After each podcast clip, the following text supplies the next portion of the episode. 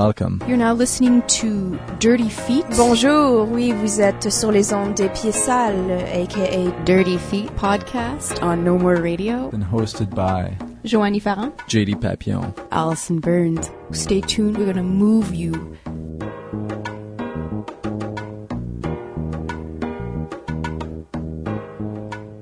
Dans quelques minutes pour la semaine de la danse, on va recevoir les sœurs Schmutt pour Schmuttland et ensuite on va parler avec Pierre Chartrand pour le grand partétrade et donc bien sûr ça va être des entrevues en français. Mais avant ça, I'm going to break in with a bit of English here because we've got guest host Jen Doan back in studio. Jen's been very busy recently, but she used to be a host of this program. And uh, we're having her in, and we wanted to just talk to you a bit about your experience with Vue sur la Relève. You and Ted Strauss presented a work uh, during the festival. How did it go? So well, it, it was absolutely awesome experience being in the festival. Um, we presented our sci-fi dance rock that we're creating right now called Four Figure Eights, and inside the Jésus, and that was an amazing experience because that space is really beautiful inside the church. And our working with the festival was really um, wonderful too. They're very organized. They pay their artists. And they also had like a little preview showing cabaret at the mile end. And uh, in general, they're very communicative. So just on the organizational production aspect, it was a real pleasure working with Vue sur la Relève because again, they're very organized. They pay you and yeah, things are in order. They had a great lineup. So I would recommend any emerging artists out there in dance, theater, or music to apply for the next round because it's definitely an experience and you get to really meet a lot of wonderful people in the festival, which is always why it's great to be in a festival. So yeah, it was a great experience. Did you have any reactions to your piece so far? Yes, um, we got a really strong re- reaction at the end of our work. Um, just even talking to people at the end of the performance, and people received it really well. So that made me feel so good because it was a very challenging process to get this piece together. Um, we created it in 2011 for the Milan Poets Festival, and then we are just working to develop it again. And yeah, the amazing thing was it was so challenging. It was felt so like stuck in it. And three days before the show, or four days, four rehearsals before the show, it made a huge turnaround, and it just really came together. Um, we performed it, and uh, yeah, had a really great response. And anyways, I'm excited to keep developing it. Something we'll be working on for several more years. Do you already have your next steps? Another performance lined up? Um, no. We're working on that, on the production aspect. Um, the last application was for Summer Works, which is in Toronto in August. It's like a music theater and concert festival. So we- we're waiting to hear from that. And if we get into that, that'll be really great. It'll be like a 60 minute presentation, two performances in Toronto. Um, so yeah, we're just really hoping it because it's going to push us to get the work to develop. We need deadlines. So, Otherwise. for those who caught Woe Me Myth at the festival, or have seen you at the Milan Poets Festival, or just think that a sci-fi rock opera sounds very intriguing, Sci-fi, sci-fi dance rock, yeah. how do they find out more information about you guys? Uh, they can check us on woomemyth.com. Um, W O O M Y T H to woo someone to woo me myth like mythology. I always have to say that because people are like, "What woo me myth? Woo me is with this?" uh." So yeah, they can check us out, find us on Facebook, and um, hopefully we'll be, you know, out there more with what we're doing because it's really awesome and I'm enjoying it and I need that because I'm also running a business and I need my creativity to keep me feeling connected and alive. So yeah, Great. Well, thanks for joining us today, Jen. And you going to stick around for these interviews? yes, I'm very excited to be back to uh, be around you girls and, and be in the studio again. Other news from this week is uh, Joanie, you, you got to see Chorus 2 at the Mai, which was uh, Sasha Kleinplatz's new work. We interviewed Thea Patterson and Nathan Yaffe from her process a couple weeks ago. And her show is actually also going to be in Vue sur la Relève. But you saw the version at the Mai and you wrote a review, I did. and it's on Bloody Underrated. Yes, it's a very short review. It's in French. You can go read it. It was an amazing show that you should all go see. They reproduce the uh, Bain Saint Michel sort of. I mean, what I mean is that the audience is standing, looking down on the dancers, which is nothing like I've ever experienced. I think it's always awesome when the audience is moving. I mean, is moved. You're not actually moving when you're in the audience, but when the audience is moving, when you get when you get in the space and the stage is not where it should be, quote unquote, um, it's always already you're already engaged in the performance, Mm-hmm. and of course it's six men dancing. And uh, they're all obviously very talented, and uh, it's written in my review. But I really, really loved Frederick Wiper in it, which we had we had on Dirty Feet a few months ago for Danse Buissonnière. Um, he is an amazing dancer. I had not seen him perform before, and uh, he is absolutely amazing. Stunning. Mm. All right, let's refocus our energies on Semaine de la Danse. Oui, allons-y.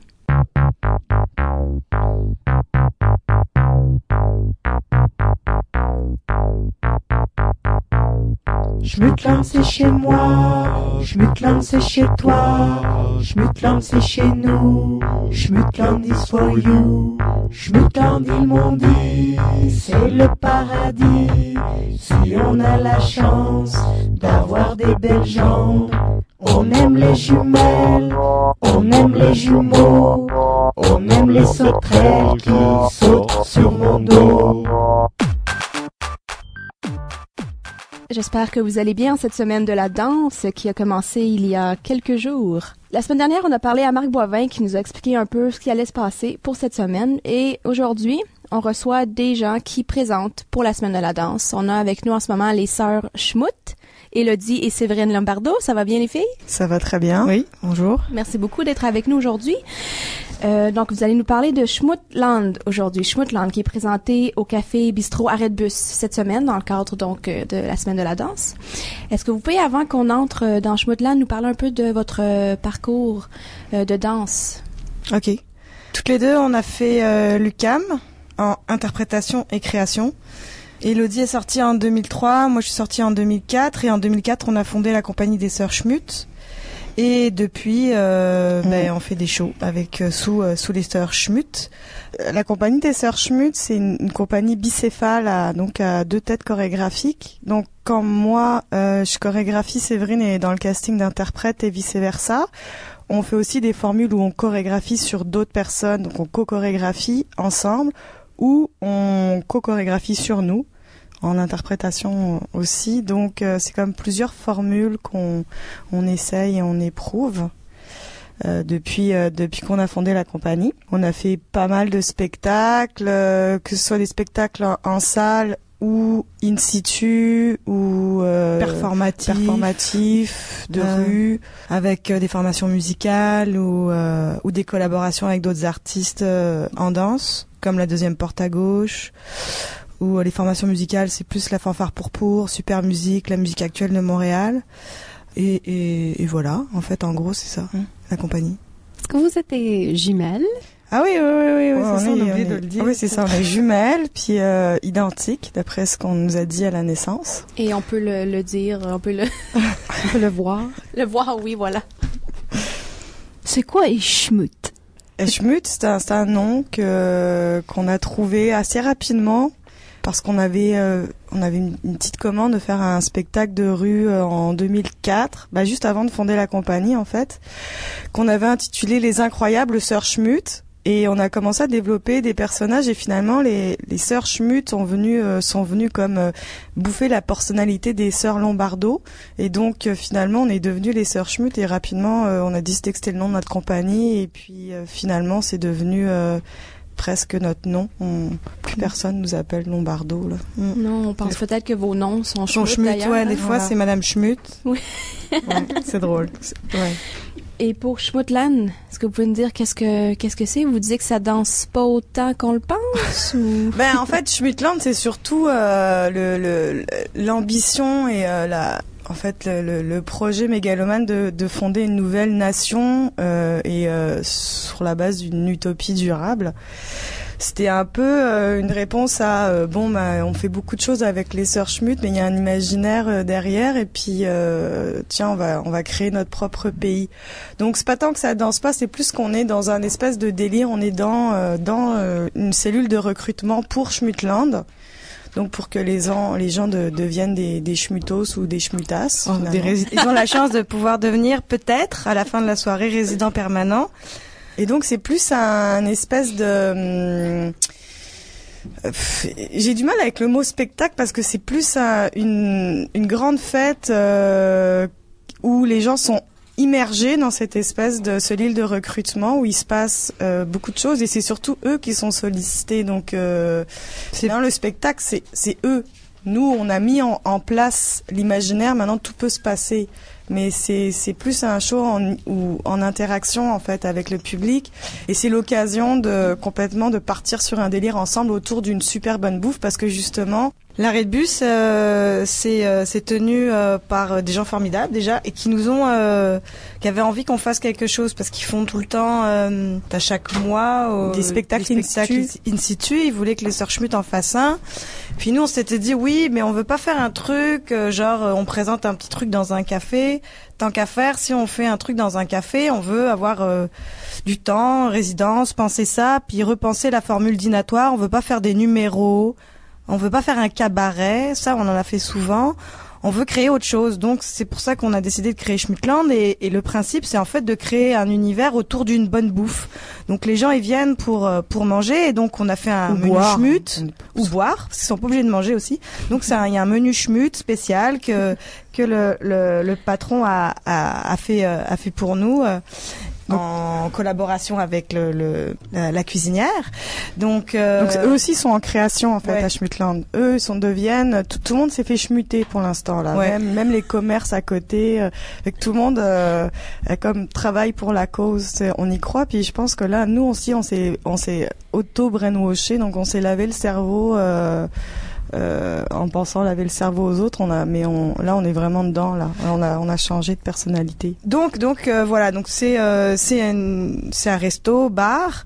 Euh, donc je, je vais nommer les patrons. Le patron c'est Dominique Fournier et la cuisinière c'est Whitby qui va être là pour qui nous a fait les menus, les menus euh, spécial Schmutland. Donc les gens arrivent, ces contributions volontaires à la porte. Bon, c'est souhaité parce que évidemment on a fait ça sans sub, sans rien, et on est cinq euh, cerveaux dans Schmutland plus des stagiaires euh, au ministère parce que en fait c'est un ministère euh, Schmutland. Donc Hello et moi, on est les impératrices de Schmutland, évidemment, puisque nous sommes Schmut, de par notre euh, naissance Schmut.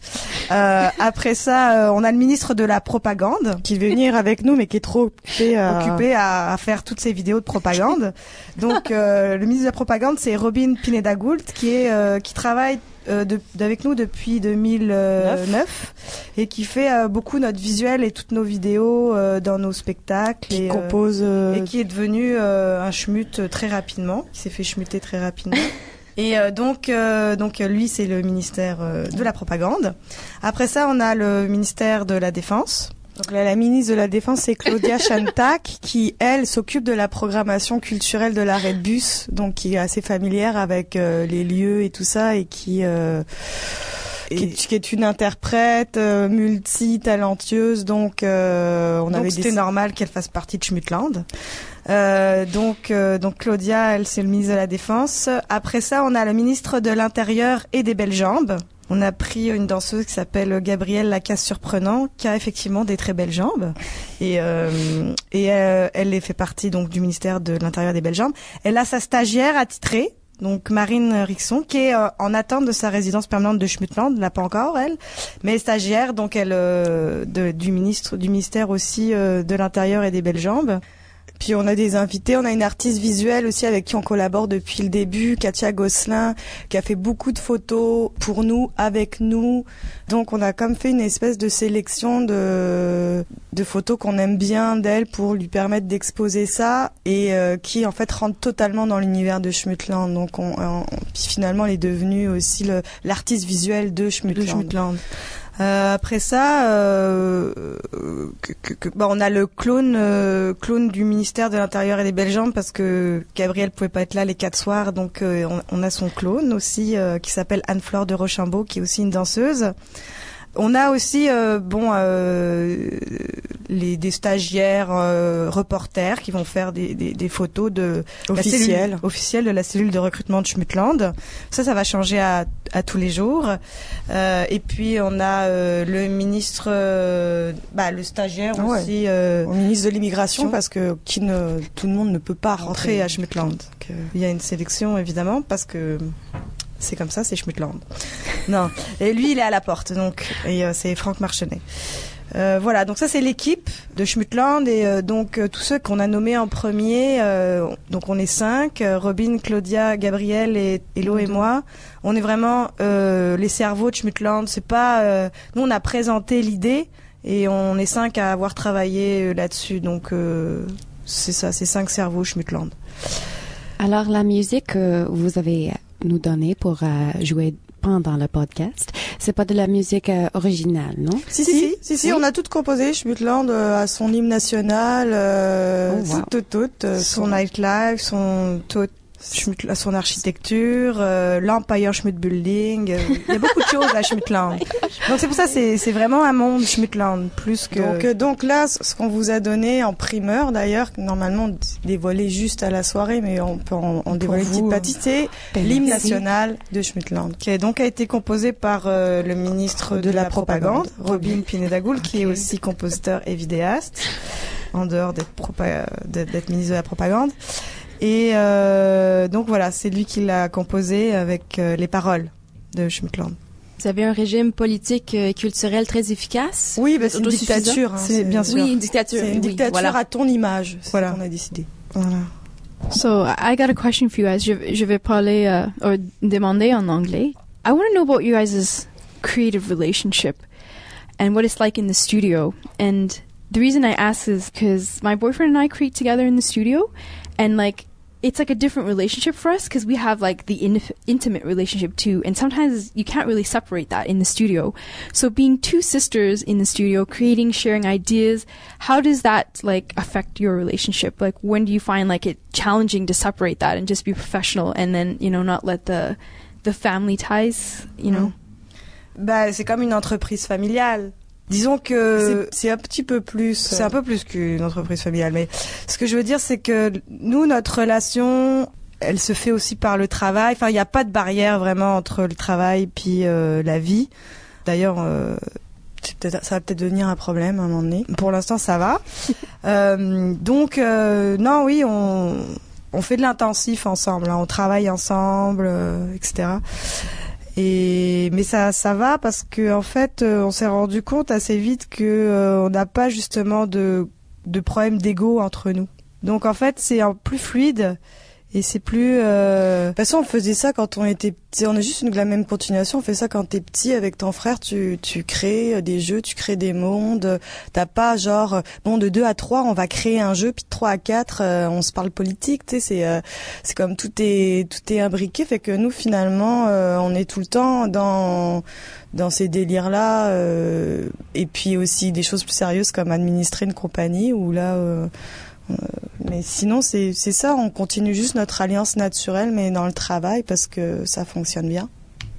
Est-ce que est-ce qu'on a bien répondu à la question? Oui, c'était pas mal ça. C'était votre relation de sœur par rapport à votre relation de, comme vous disiez, businesswoman, de chorégraphe en création, en studio.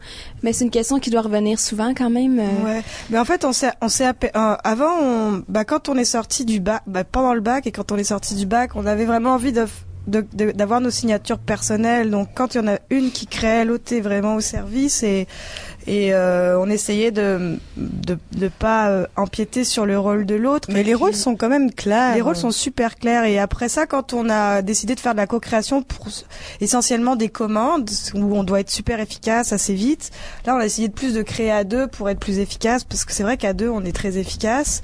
On avait déjà construit nos, disons nos, nos signatures, c'était quand même assez différentes et assez euh, fortes et personnelles pour pouvoir être ensemble. Euh, sans, euh, sans se perdre. Mais normalement, elles sont, sont complémentaires. Donc c'est ça, voilà. c'est ça qui se passe dans le travail quand on est à deux, c'est que on se comprend assez vite, on comprend assez vite ce que veut l'autre, et on est aussi, on a, on n'a pas peur de dire ah non ça, ça fonctionne vraiment pas ou euh, non ton idée là, il n'y a pas de pincette, ça fait que ça va beaucoup plus vite que si tu dois, euh, comme avec un autre artiste, quand tu fais de la co-création, tu fais super attention parce que t'as pas envie de blesser les personnes.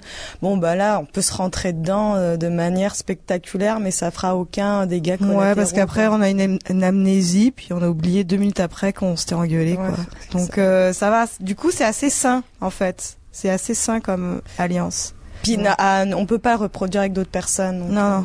c'est sûr. Donc euh, Non, c'est ça doit pas des un lien comme euh, surtout des sœurs et des jumelles euh, et des créatrices aussi. Bah nous c'est parce sera- qu'on a évolué en, en le fabriquant aussi ce lien-là, puis maintenant c'est c'est aussi ça fait partie de nous, c'est notre touch, euh, on vit avec, euh, on le construit, euh, voilà.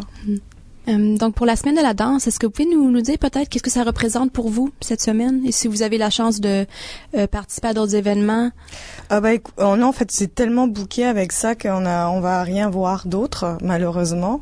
Mais depuis depuis euh, pff, depuis que ça a commencé, euh, depuis qu'on est sorti, depuis 2004 je pense, on a toujours fait des interventions pendant la semaine internationale de la danse. Avant ça s'appelait pas de danse pas de vie et on a déjà performé dans des vitrines sur Saint-Laurent, proposé des projets déjà euh, un peu fous et puis euh, Ou participer à des projets qui étaient déjà mis en place. euh, L'année dernière, moi, j'ai travaillé avec Emmanuel Joud. J'étais dans les hôpitaux euh, pour écoute, pour voir. Enfin, c'est souvent on fait. Si c'est pas nous qui construisons quelque chose, on participe euh, régulièrement à cet événement-là parce qu'on trouve que c'est important. Mais c'est toujours un peu touché parce que c'est comme un peu les journées de la culture.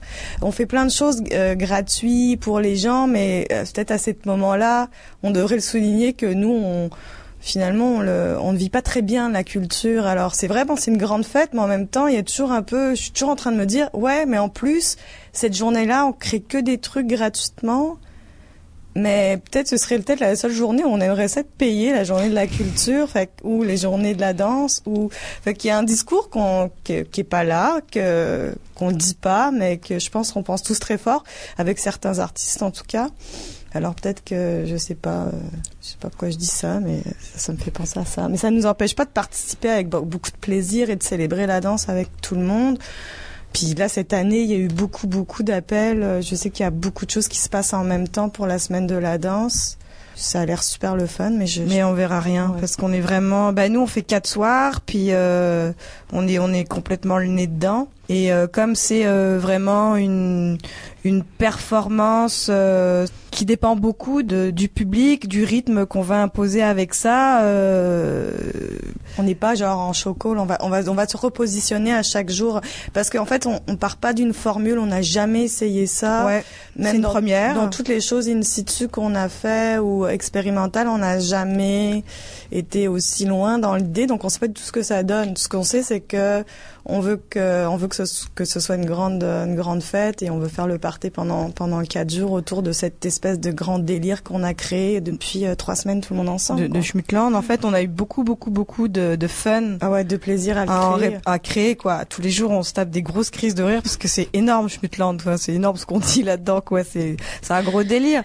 Et voilà. Et en même temps, on teste des trucs à l'intérieur sur euh, la participation subtile ou pas du public. Donc c'est beaucoup de choses qu'on va voir aussi puis qu'on va ajuster à chaque jour et que peut-être que euh, du premier au dernier, ça aura plus rien à voir Schmittland parce que Schmittland euh, c'est un pays en émergence mais en construction. Donc voilà, on est en train de construire Schmittland. Donc Schmittland euh, va être différent à chaque jour euh, et en construction, euh, pierre après pierre. Ou peut-être qu'il va avoir une démolition à un moment Ouais, donné. peut-être que- Schmout après schmout. euh, Ouais, Ouais. peut-être qu'il y aura le génocide de la population de Schmittland avant la fin. On ne sait pas. pas ce qui va se passer. Mm, mm. Il y a beaucoup de choses qui peuvent se passer à Schmittland. Et c'est donc du 24 au 27 avril. C'est ça, Mhm. donc c'est quatre soirs. Ouais, Qui quatre vont être soirs. différents d'un soir à l'autre, comme vous venez de dire. Bah, Hein? oui, parce que ça dépend beaucoup du public, comment il réagit. Euh, Nous, parce qu'on que- n'aura pas vraiment enchaîné la chose avant. euh, aussi, on va pouvoir se rendre compte après la première que, oups, euh, Ah bah, finalement, ça dure 4h30 au lieu de 2h. euh, Quel voilà, coup fait, quoi. que à un moment donné, bon, bah, ça devient un peu lourd. Ou, euh, ah, les gens, finalement, ils ont peu le temps de manger. On ferait peut-être un break à ce moment-là. C'est sûr que il y a tout le rythme, en fait, de, de, Même de- avec les serveurs, on se pose des questions quand, quand est-ce qu'on amène euh, du quand est-ce plat, qu'on amène quand les est-ce- plats. Ouais, c'est c'est vraiment une grosse logistique qui va se faire live. Donc à chaque jour, on va voir qu'est-ce qui fonctionne, qu'est-ce qui fonctionne pas, qu'est-ce qu'on pourrait pousser, qu'est-ce qu'on va abandonner. euh, et puis même à ça, bah, le public est différent à chaque jour. C'est vrai que euh, il va y avoir, je pense, beaucoup de gens qui nous connaissent, donc qui sont déjà familiers à, à, au schmut, quoi en général et, euh, et donc ils vont euh, peut-être réagir de manière très friendly alors que si c'est un public un soir qui nous connaît pas du tout ils vont peut-être faire comme hein? Qu'est-ce que c'est ça. Fait qu'on le sait pas tu sais qu'est-ce que ça va être Schmutland à, à chaque jour. Et du coup nous on va réagir euh, en live à chaque fois euh, sur euh, comment comment est le public comment on sent la soirée quoi Et Schmutland, est-ce que c'est une formule que vous aimeriez utiliser par après dans d'autres contextes peut-être? Bah, comme on a décidé que c'était une- la cellule de recrutement de Hochelaga Maisonneuve, parce que euh, de donc euh, Schmutland, euh, sa cellule de recrutement là est à Hochelaga Maisonneuve à l'arrêt de bus. Mais euh, s'il y a un autre café euh, qui veut, bah, on fera la cellule de recrutement, je sais pas, dans le Myland ou à Québec. euh, ça serait bien de le faire aussi en région, parce que ça serait drôle de faire pendant une semaine de distribuer des tracts dans la rue pour euh, aller à la cellule de recrutement de Schmutland, mais personne sait ce que c'est Schmutland. mais c'est surtout voir de comment on peut s'allier avec un resto et faire un délire ensemble, parce que Dominique, il nous aime bien, il est vraiment dans le délire, et, euh, et ça fait trois semaines que lui aussi, euh, c'est Schmutland, quoi. Il pense, il pense Schmutland et il a très hâte à l'événement, même si c'est pas du tout à quoi s'attendre, et nous non plus. Donc euh, c'est c'est bien aussi, c'est une manière pour nous aussi de faire découvrir un quartier, de faire découvrir un super lieu qui est le café bistrot, l'arrêt de bus, euh, et, euh, et après ça, donc les gens pourront aussi revenir. C'est une manière en fait de Oui, puis que, que les gens qui viennent se rencontrent aussi. Donc Voilà. euh, c'est parce que c'est on- le but aussi, c'est que les peut-être les 50 ou 60 personnes qui vont venir à la fin et qui se connaissent quasiment tous par leur prénom. euh, à la fin. C'est ça l'idée, c'est de voir comment on peut faire vraiment quelque chose de rassembleur euh, pendant trois heures, mais autour d'une bonne bouffe ou d'une bonne bière ou quelque chose comme ça, quoi, ou d'un bon verre de vin. puis dans dans dans, dans l'univers de Schmidtland. Donc ça, oui, euh, si euh, si on voit que c'est euh, c'est un bon délire et que ça fonctionne bien et qu'on a envie, parce qu'il faut qu'on ait un coup de cœur aussi sur la place avec qui on a envie de travailler. Et euh, oui, ça serait très drôle, quoi. Nous, c'est vrai que on a énoncé ça comme une façon de, de voir notre utopie durable, et, euh, et c'est vrai qu'on est né à une époque, euh, en tout cas, où, où toutes les, les, les, les utopies politiques Se sont euh, pété se la sont gueule. pété la gueule, avec le bloc de l'Est qui s'est effondré. Et je sais que, hum, que quand on était nous au lycée euh, en France, il y avait encore la jeunesse communiste qui distribuait des tracts et tout ça, des, bah, des flyers. Moi, à cette époque-là, j'étais là, mais comment on peut encore euh, euh, véhiculer euh, le, le- la jeunesse communiste, influence trotskisme Mao, euh, Quand mur de Berlin ou euh, de staliniste, léniniste, quand tout, euh, quand on a, on sait à peu près euh, comme en application euh, toute la merde que ça a été, et donc ça, j'ai toujours trouvé ça un, un peu drôle. Donc là, de relancer un peu de cette espèce d'engouement pour euh, une nouvelle, euh, un nouvel État, une nouvelle politique, une nouvelle façon de penser, je trouvais ça très drôle. Puis en Puis région, annoncer tout de suite la couleur parce que c'est c'est une dictature. On sait que la démocratie euh, ça marche pas. euh, donc recréons une dictature. C'est clair en même temps, mais en même temps c'est une dictature à ton image. Tu peux t'en aller quand tu veux. Fait que c'est bien. Mm. T'es pas forcément T'es pas obligé d'adhérer.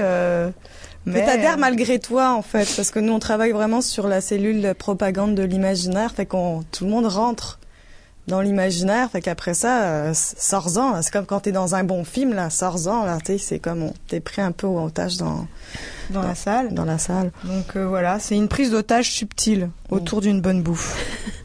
Ça. Schmutland, c'est quoi? Ouais, c'est- c'est un peu ça.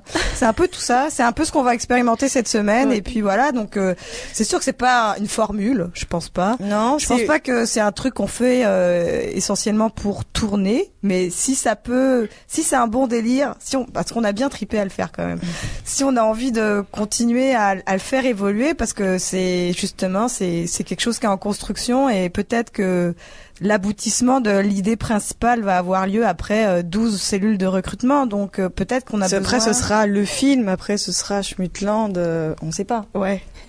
Donc euh, c'est ça. Puis c'est parce qu'aussi on travaille beaucoup la relation acteur-spectateur euh, dans, dans dans notre démarche euh, chorégraphique et artistique. Bah là, c'est une autre façon d'aller. euh, d'aller rejoindre le public, mais Ouais. complètement autrement. Quoi. Ouais. On n'est pas justement, c'est pas. Il faut pas que les gens s'attendent à voir euh, des numéros. Voilà, ils sont dans Schmutland. Donc, euh, merci. Merci, mesdames. Merci aux sœurs Schmutt d'avoir participé au podcast. Euh, bientôt, on va parler avec euh, Pierre Chartrand. Mais juste avant de nous quitter, est-ce que vous pouvez nous rappeler euh, les dates de, de, de Schmuttland? Schmutland. Schmuttland. Pardon. Oui, il y a un cours de prononciation euh, Oui, à comme- Schmutland parce que on en a marre que depuis euh, depuis 2004, on nous appelle les sœurs Schmott, Schmu, Schmut, euh, Schnout. Qu'à chaque conférence de presse, on écorche notre nom. Alors là, il va y avoir un cours de prononciation. Et euh, donc, alors c'est du 24 au 27 à l'arrêt de bus. Ce qu'on fait, c'est que on donne le numéro de téléphone et les gens, ils appellent, ils disent combien ils sont, quel jour ils viennent, s'ils mangent ou pas. Et puis on les rappelle pas. hein. Si on les rappelle, c'est qu'il y, a plus de place. plus de place. Mais s'ils n'ont pas de nouvelles, euh, C'est une bonne nouvelle. Donc ça c'est important de le dire en fait. Comme c'est un resto, un tout petit resto bar, euh, c'est sûr que les places sont limitées et euh, donc si on veut vraiment une table, il faut réserver à Schmutland. Voilà. Mais sinon, on peut aussi venir euh, sans réserver et euh, être euh, à des tables avec des gens qu'on connaît pas. ouais, ou un parfait. coin de, un coin de comptoir et tout ça. Mais si on veut vraiment une table, euh, Si on voulait y aller à 8, euh, bon bah voilà. Faut réserver et à être l'avance. assis à, à côté, ouais, il faut réserver à l'avance. Ouais. L'adresse, c'est 4731 Sainte-Catherine-Est. Exactement. Voilà. Mm. Donc, euh, l'arrêt de bus, le Café Bistrot arrêt de bus, je suis sûre que ça, ça peut être trouvé sur Google pour le numéro de téléphone. Ouais, il y a, un- y a Puis- un Facebook aussi à Red Ou Bus. Facebook, évidemment. Est-ce que vous pouvez nous mentionner votre site web, votre très sympathique site web animé? Alors oui, bah, alors, on va en parler de notre site web parce qu'il est très sympathique, mais euh, On est en train de le euh, changer. on est en train de le changer parce qu'évidemment on l'a fait euh, avant les Facebook, toutes ces choses-là. Donc il est super pas interactif. Il est, il est flash. Il est flash total. Et donc euh, dès qu'on veut changer une virgule, euh, faut qu'on fasse appel à un programmateur. Donc Donc euh, il est très beau. 2008, il est pas à jour. Il n'est pas à jour, mais il y a tout ce qui s'est fait jusqu'à 2008. Alors, on est en train de faire un nouveau site puis qui verra le jour euh, quand euh, quand il va être fait, mais il est en train de se faire et, euh, et là euh, ça va être beaucoup plus facile pour nous de changer donc la moindre virgule. Et euh, sinon bah c'est tout nos Vimeo, ouais, Searchmute, ça c'est toutes nos, nos choses plus récentes. sont sur Vimeo. Voilà, c'est c'est notre. Ouais, donc on recherche les, les Searchmut. Ouais, puis quand on tape Sur ce Vimeo. Search Mute, de toute façon, il y a le site, le ancien site qui apparaît. Donc Voilà. euh, voilà. Et puis sinon, tu mets Search Mute en Vimeo, puis là t'as les, les vidéos de Plus, plus récentes. plus récentes de- des Search Mute. Parfait. Merci beaucoup. Merci. Merci. Je chez moi, lance chez toi, je me lance chez nous, je me lance for you, je me lance demander, c'est le paradis, si on a la chance d'avoir de belles gens.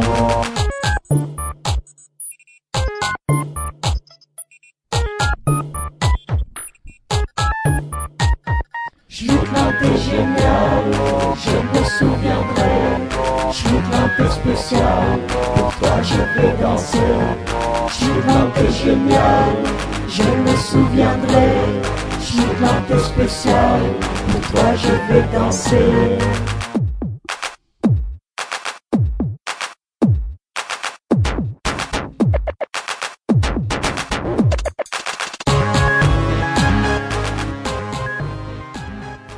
On continue en cette semaine de la danse avec euh, Monsieur Pierre Chartrand. Bonjour, ça va bien? Oui, bonjour, ça va très bien. Merci beaucoup d'être avec nous aujourd'hui. Donc, Pierre, est-ce que vous pouvez nous parler de votre parcours en danse? Ah ben oui. Euh, bon, ça fait euh, bientôt 40 ans là, que je suis dans le milieu de la danse. Euh, j'ai toujours, euh, évidemment, j'ai commencé en danse traditionnelle dans les années 70. Ensuite, évidemment, je me suis spécialisé. J'ai dû faire des études en danse. Euh, dans, tantôt, je parlais avec les sœurs euh, Smut, Schmut. Et c'est drôle, eux sont venus ici, sont françaises, sont venus ici. Moi, j'étais faire ma, ma maîtrise en danse à Paris. Donc, on a fait le chemin inverse, pas à la même époque. Et j'ai aussi, bon, travaille en danse dans le sens que en tant qu'interprète, en tant que- qu'enseignant aussi, j'ai enseigné au bac en danse à l'UQAM, au Cégep de Joliette, à différents endroits. Euh, et aussi, j'ai une formation en, ethnologie, donc euh, j'ai fait aussi beaucoup de collectage, euh, de collecte ethnographique à travers le Québec.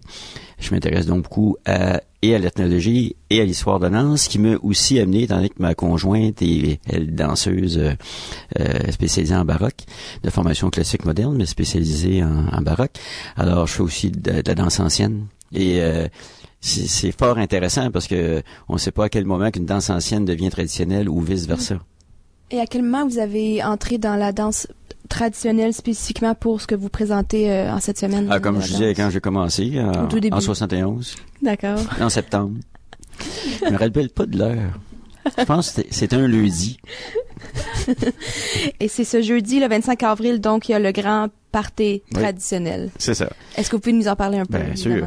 Alors, le grand party traditionnel, en fait, c'est un, c'est une veillée comme on en fait en milieu urbain depuis plus qu'un demi-siècle, comme ça se fait évidemment dans nos campagnes depuis euh, peut-être deux, trois siècles. En fait, les gens ont toujours dansé hein, chez eux. Euh, Donc, c'est ce genre de veillée de danse dans laquelle on a mis des, on a inséré un peu de, des représentations de la fameuse compagnie de danse Zugma Zugma, qui amène la gigue, c'est essentiellement de la gigue, euh, de la gigue euh, d'une façon très contemporaine. Donc, les gens sont invités à venir danser. Et d'ailleurs, ça fait pas de tort des fois quand les gens peuvent se reposer. À un moment donné, on, danse pendant une heure. Il y a une petite présentation euh, d'une demi-heure d'une euh, d'une chorégraphie de Zumba. Puis euh, on alterne comme ça. Est-ce qu'il y a un lien avec Bijiko ou est-ce que vous avez une un opinion sur cette sorte de J contemporaine? Est-ce que c'est Ah ben oui. oui. Êtes-vous allé à la Bijiko? On n'a pas pu y aller ah malheureusement, mais on a reçu euh, Luc Fleury et ben Yann Jarowski il y a ben quelques semaines. Ben parce qu'il y avait un texte inséré dans le programme que j'avais rédigé justement pour ah, Bugico. Ben oui, je connais très bien. Euh, oui, c'est très intéressant. En fait, ce qui se passe, ce qu'on appelle la tradition populaire, que ce soit en musique, en chanson, en danse, en conte, c'est quelque chose qui était euh, au tout début essentiellement non spectaculaire. Hein, donc la danse, quand on va dans une veillée de danse, ce n'est pas, il hein, n'y a rien de plus ennuyant. Regardez qu'un couple soigné. J'aime bien mieux y aller moi-même, soigner moi-même. Donc, la veillée de danse, ce n'est pas une mise en scène, c'est pas une représentation théâtrale. Hein? On n'est pas spectateur, mais on est bien acteur. Mais c'est sûr que euh, la gigue a toujours été une partie, la partie la plus je le mets en guillemets, spectaculaire de notre tradition. C'est pas donné à tout le monde, c'est une technique un peu plus euh, hein, peu plus développé. Et euh, déjà, dans les années 20, en 1920, il y avait des grandes compétitions, euh, présentations de gigs à Montréal, au Parc Summer. Puis il y avait les fameux frères Champagne qui étaient réputés, qui faisaient euh, la une de la presse. Il y avait Paguizo, pas Jacques, là, mais un autre. euh, Parizeau, qui était un grand gigueur. Donc, on avait en ville des grandes, des grands danseurs de, de G qui étaient présentés. Là, je parle de Montréal parce que on est là. Et euh, c'est sûr, dans les décennies qui ont suivi, c'est des choses qui se sont conservées uniquement en région. Ben, les gens souvent disent c'est rural, mais ça n'a pas toujours été rural, ça se faisait en ville.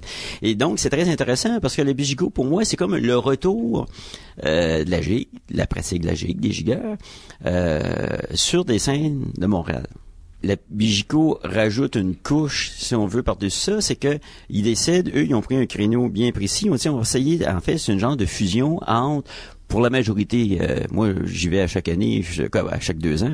C'est, euh, je vois toutes les pièces, euh, une biennale. Hein, bon, et en général, on pourrait dire c'est une une fusion qui se fait entre danse contemporaine dans un sens très large. Hein, c'est pas une école, c'est pas du, mais danse contemporaine avec un peu de jig. Parfois c'est beaucoup de jig, peu de danse contemporaine. C'est donc c'est un mélange très intéressant. Il pourrait se faire euh, il, s'est fait d'ailleurs, moi, à un moment donné, avec ma, ma compagnie Petit Potem, on avait monté de quoi avec du hip-hop et de la gigue.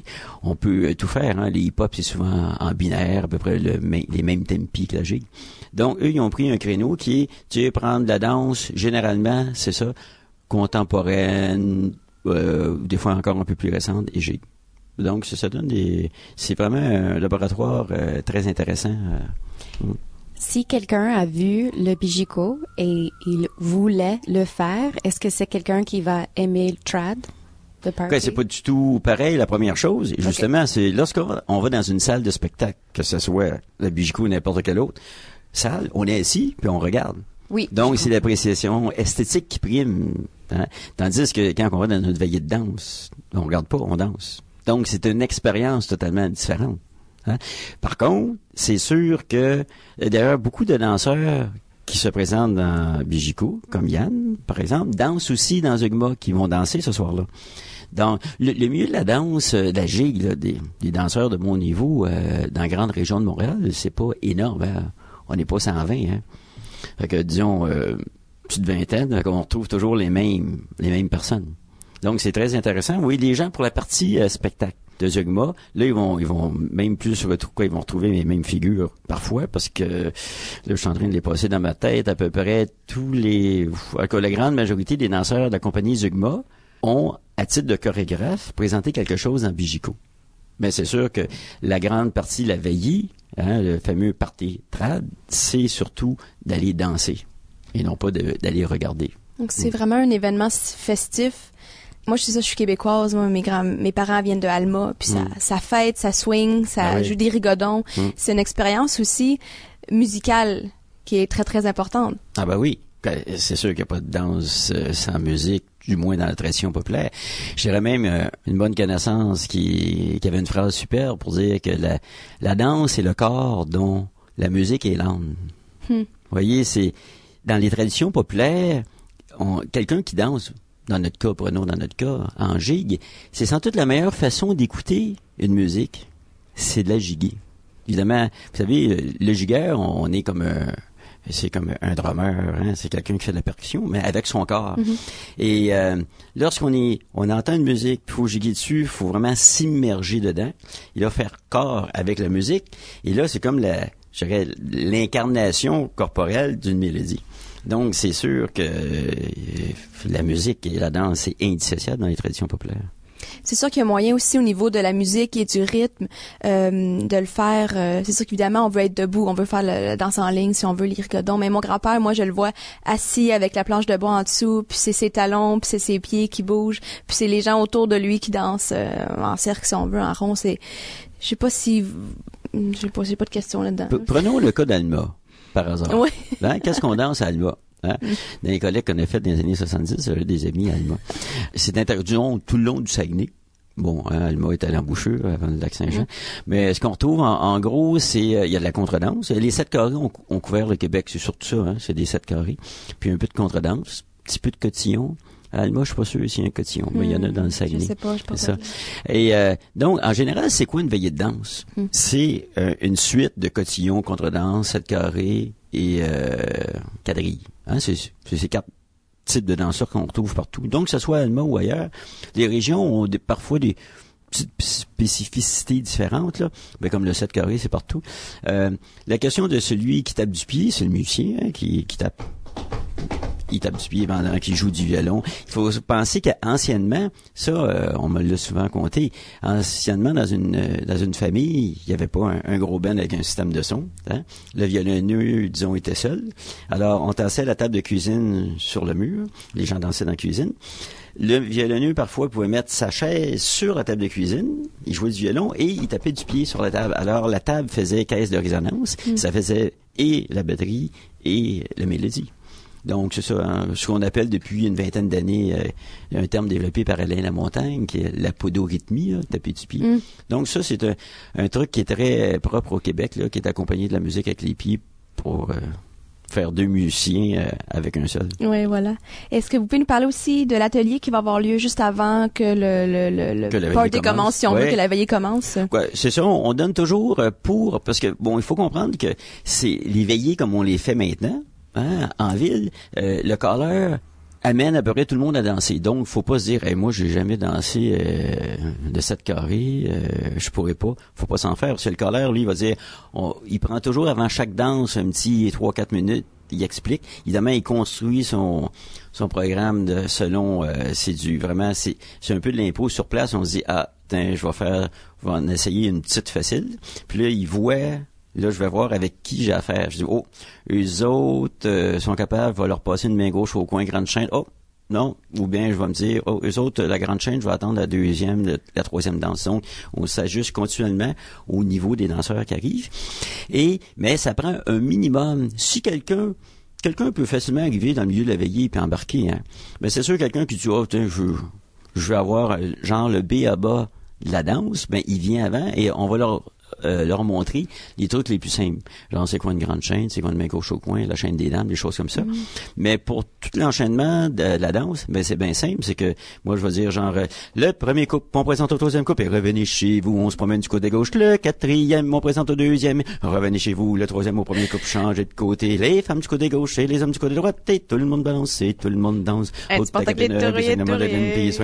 C'est le pas mal. tourriers, Dans le corps, le vas quatrième au deuxième couple, vous présentez. Alors, les gens suivent, puis, euh, Oui, oui, oui. Mm. Ça, ça c'est, c'est les parties chez mes parents de Noël. là. Euh, les parents, les adultes sont là, les enfants, on est comme, qu'est-ce qu'ils font, mes parents? Mm. Ok, vous avez parlé du, du, du caller, le, Oui. le caller. Qu'est-ce que, c'est quoi son rôle, en fait, au caller? Ouais, c'est ça. Le caller, traditionnellement, ça, c'est un- ça a changé, évidemment, avec euh, dans un siècle, ça a changé. Les anciens callers, quand dans les années 70, on enregistrait des callers, souvent, les callers, bon, sou- il y a, parfois, ils étaient en francophone, puis ils callaient en anglais. Pourquoi? Ou ben, ils dans un genre de sabille euh, entre les deux, parce que les sept carrés, ça c'est peu connu, les sept carrés dans les quatre sortes de danse dont j'ai parlé, le quatrième, la cotillon, la contredanse et euh, le sept carrés, ça nous vient des États-Unis. Hein, ça nous vient du début du siècle, sinon de la fin quoi de l'autre siècle. Donc la fin du euh, 19e siècle, du, des années disons, 1890, 1900, 1920. Il y, a, il y a des danses, les sept, ce qu'on appelle maintenant des sept carrés ou des sept calés. Dans les années 20, 30, quand ça sortait, quand les 10 commençaient, les 78 tours, on appelait ça des sept américains. On n'appelait pas ça des sept carrés. Donc c'est devenu, on a intégré ça dans notre culture tranquillement, pas vite, entre les deux guerres, puis c'est seulement après la Deuxième Guerre qu'on a commencé à dire, ça, c'est nos sept à nous. Et donc, comme ces danses-là venaient des États-Unis, entre autres beaucoup à cause de l'exode canadien-français en Nouvelle-Angleterre. Moi, mes grands-parents, d'ailleurs, comme plein, hein, Québécois étaient partis, euh, les miens étaient partis à Nashua, New Hampshire. Euh, c'est hein, l'histoire des Franco, des Franco-Américains.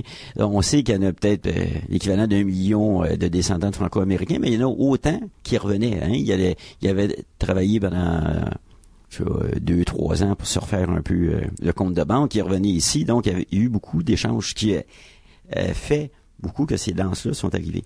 Et le caleur, donc, souvent, ces danseurs arrivaient de Nouvelle-Angleterre et il y avait les calls anglais.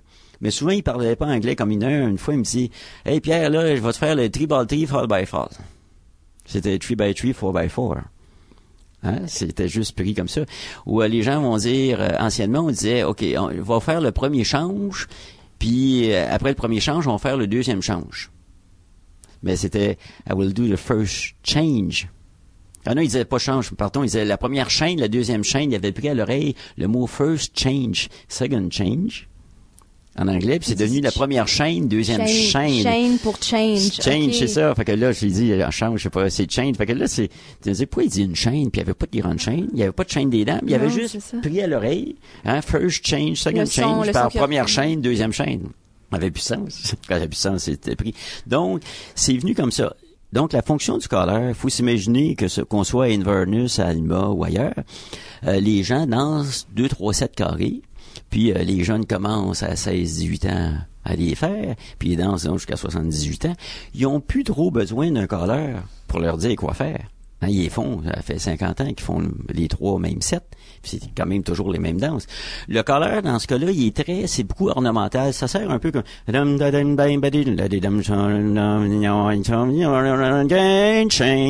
on entend juste grande chaîne, et quand on entend grande chaîne, là, là, c'est vrai que s'il y a eu un peu de retard dans un set par rapport à l'autre, ils se remettent. Mais tout le reste, on dit pas, euh, le premier couple au deuxième couple, les femmes à l'épaule gauche et les hommes à l'épaule droite, changer de côté à la main droite, faites la tournée. Pas besoin, parce que les mains, tout ça, ils font ça, automatiquement.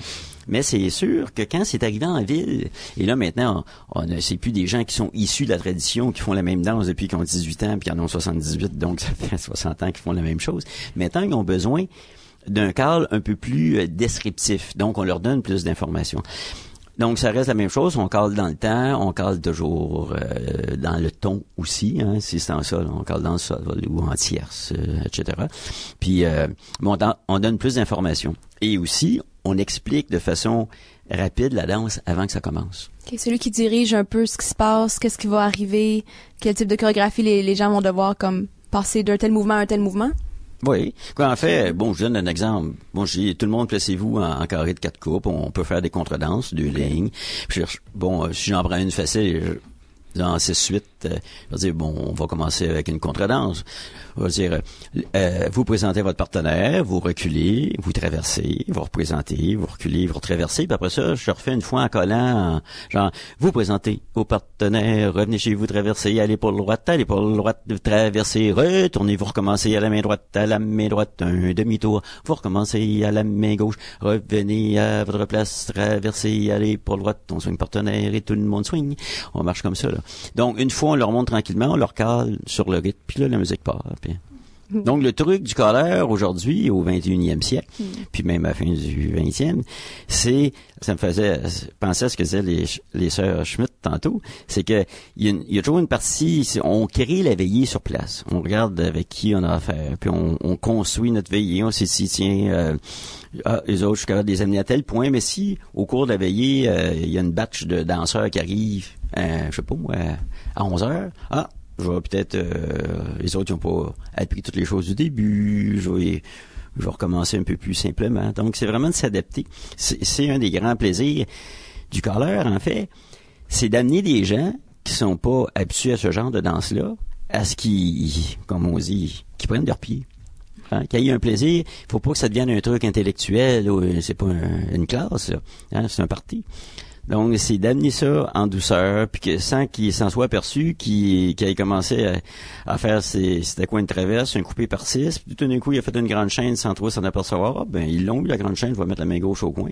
Puis ça se construit comme ça, quasiment sans, sans que ça paraisse. Et est-ce que c'est la première fois que il y a un spectacle de gig à la semaine de la danse? Ou est-ce que ça, ça fait quelques années? Euh, c'est une bonne question. Je pourrais pas euh, répondre vraiment Mais de vous, est-ce façon que c'est la première fois que vous participez dans le cadre de la semaine de la danse Oui, j'ai fait des petites choses. Euh, mais spectacle, là, c'est, c'est un spectacle inclus dans une veillée.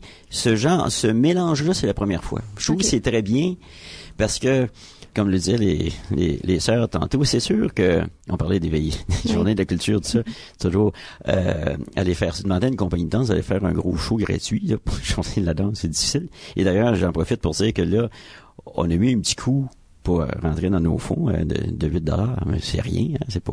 Mais donc, c'est un mélange d'une part qui met moins de pression sur les artistes, mais aussi qui montre le côté festif et convivial de la danse. Parce que pour nous, et quand je dis pour nous, entre autres pour la société, pour la promotion de la danse traditionnelle québécoise, c'est sûr qu'on euh, on pense trop souvent à la danse uniquement comme une forme d'art de scène. Les arts, de- j'ai rien contre les arts de la scène, mais j'en fais une partie de ma vie. C'est comme ça, j'ai, j'ai, payé à la maison puis j'ai élevé mes enfants. Mais les, arts- ça n'est pas qu'une forme de danse qui va sur la scène. La danse est en premier et hein, depuis là je tourne de, depuis plusieurs siècles une, forme d'art qu'on pratique. Et euh, c'est important que les gens ne perdent pas de vue que la danse, c'est en premier euh, une forme d'art participatif et que un moment donné, dans l'histoire, on en a fait, euh, on l'a mis comme en représentation théâtrale, mais il faut pas se borner à la représentation théâtrale. Alors souvent, quand on voit, ah, on danse, il y a de plus en plus de danse à Montréal, à Québec, à New York, à Berlin, n'importe où. Ah, il y a de plus en plus de danse. Regardez, on a 43 représentations. Mais ça veut pas dire que les gens dansent de plus en plus. Peut-être qu'ils dansent de moins en moins. Mm. Hein? Mm. Alors nous, on veut montrer, on met les deux. Hein? Euh, en fait, ce qui est important, c'est qu'il y a un genre d'émulation entre la danse de spectacle et la danse de bal. On pourrait l'appeler la danse de bal, de veillée. C'est que, moi, c'est ce que j'ai connu en allant collecter dans des villages un peu partout. Il y avait toujours trois, quatre bons danseurs, des, des gigueurs, qui, le samedi soir, il y a une veillée, il va aller faire son coq ou sa poule, c'est une femme, là, mais il va aller faire son petit numéro, c'est pas les plus fancy. Mais tout le monde dans cette salle-là est capable de faire un petit step, un petit pas de jig, mais ils vont pas, ils vont pas oser aller faire une petite démonstration. Alors il y a une émulation comme ça, et ça, ça s'est produit à plusieurs, à plusieurs périodes de l'his- l'histoire quand euh, des, interprètes d'un haut niveau sont capables de faire en sorte que des, gens qui pratiquent un peu, ça les stimule. Mais c'est important que ce lien-là, dans le cas des traditions populaires, c'est sûr, c'est pas en allant voir, euh, je sais pas moi, Roméo, Juliette et les grands ballets canadiens qu'on va dire, va aller faire les 32 pirouettes du danseur. Là, a- c'est un, c'est que pour la- l'appréciation esthétique. Mais dans les formes populaires, c'est, in- c'est intéressant d'avoir des, des gens, par, par exemple, de gigueurs de haut niveau, qui vont faire en sorte que des gens qui dansent, des sept carrés, ah, t'es, j'aimerais ça en faire un peu. Puis moi, je le vois en tant que prof de gigue. Il y a des gens, souvent, d'aller voir un spectacle de gigue, ça m'intéresse parce qu'il il y a comme un lien, euh, souvent, ils sont mis à écouter des, des groupes de musique traditionnelle, euh, Vendu Nord, Jean du Corum, La Bottune, n'importe lequel. Et ils disent, ah, j'aime ça, ces musiques-là, puis j'ai vu qu'il y avait de la danse. C'est une façon aussi de se connecter sur la musique. Mais ce lien-là, entre la pratique populaire et la scène, est selon moi essentiel. Et c'est un des buts dans une veillée, ce grand party trad-là, que les gens dansent, puis ils voient des gens danser, ils reviennent à la danse, puis il y a comme un- une fusion qui se fait entre ce qu'on voit et ce qu'on vit. faut pas avoir de, de scission entre ce qu'on voit et ce qu'on vit. Donc, ils vont avoir le droit à une pause aussi, je suppose. Ouais, oui, ça, ça fait partie. de- Et j'allais vous demander quel genre de public vous vous attendez à avoir. Quoi, moi, j'imagine que ça va être à peu près le, le public qui vient euh, dans nos veillées. Hein, les, les veillées, euh, les veillées de danse, euh, les fameuses veillées du plateau, là, ça fait là maintenant la moyenne d'âge, je dirais que c'est dans c'est de 20 à 30 ou à 30 ou de 25 à 35 là.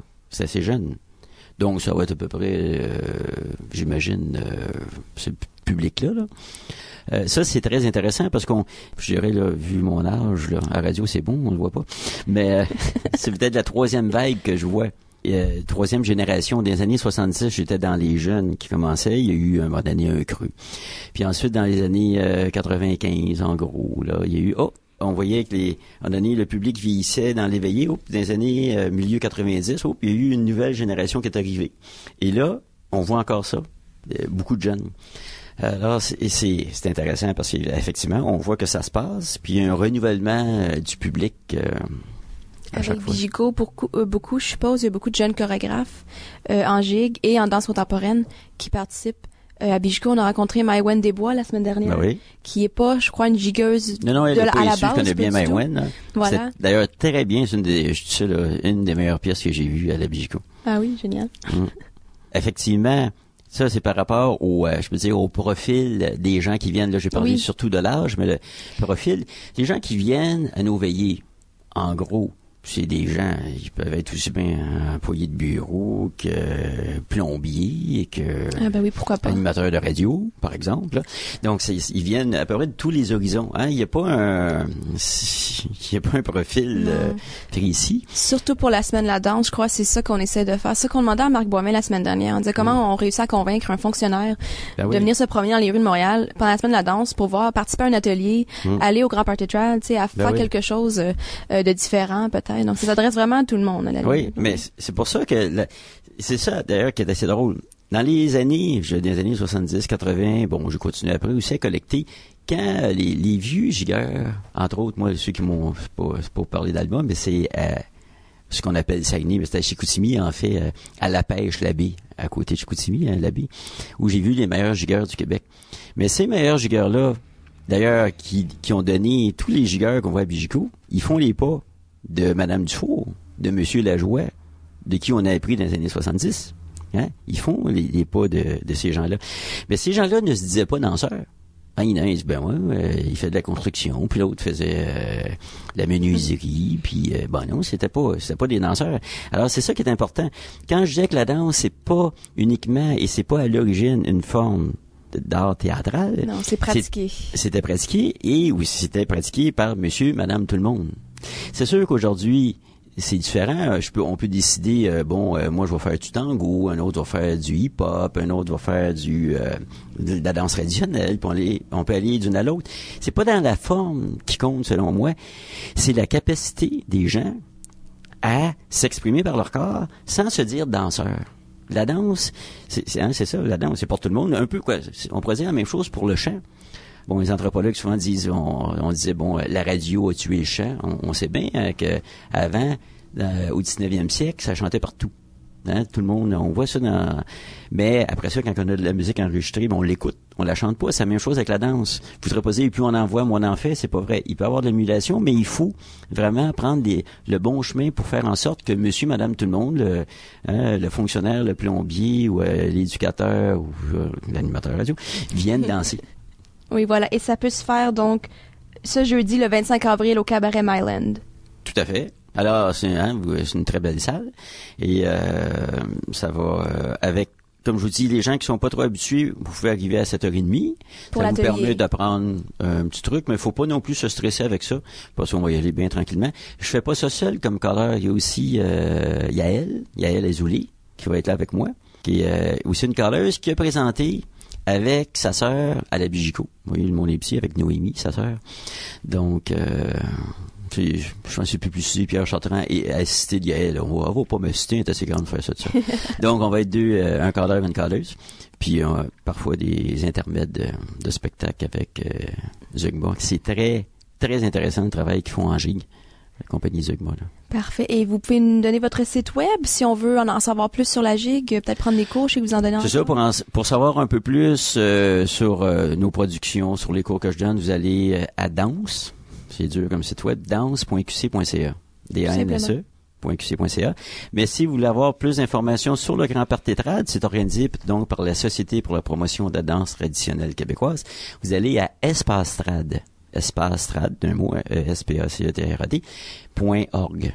Donc, la Société pour la promotion, c'est espacetrad.org, puis mon site, c'est danse.qc.ca. Parfait. Merci beaucoup, Pierre, et euh, bonne veillée pour jeudi. Ça me fait plaisir.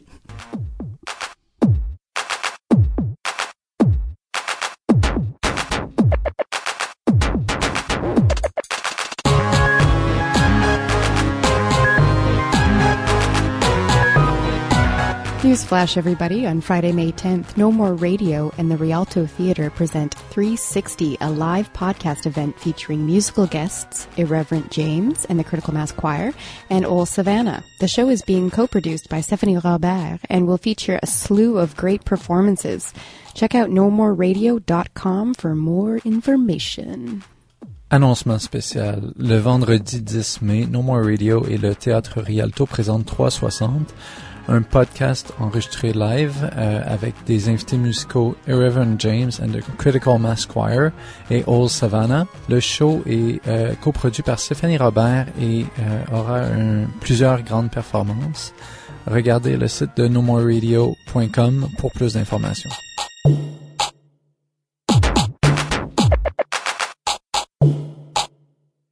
Dirty Feet is recorded every week at the Montreal Improv Theater. Check them out at montrealimprov.com. Dirty Feet is produced and hosted by Allison Burns. JD Papillon Joanie Ferrand. and distributed by No More Radio. You can find more about our show at nomoreradio.com. You can follow us on Twitter at Dirty Dirty Feet. And you can find us on Facebook at Dirty Feet Podcast. Tune in next week for a whole new show. Do you wanna dance on it, dance on it, dance on it, dance on it, dance on it, dance on it, dance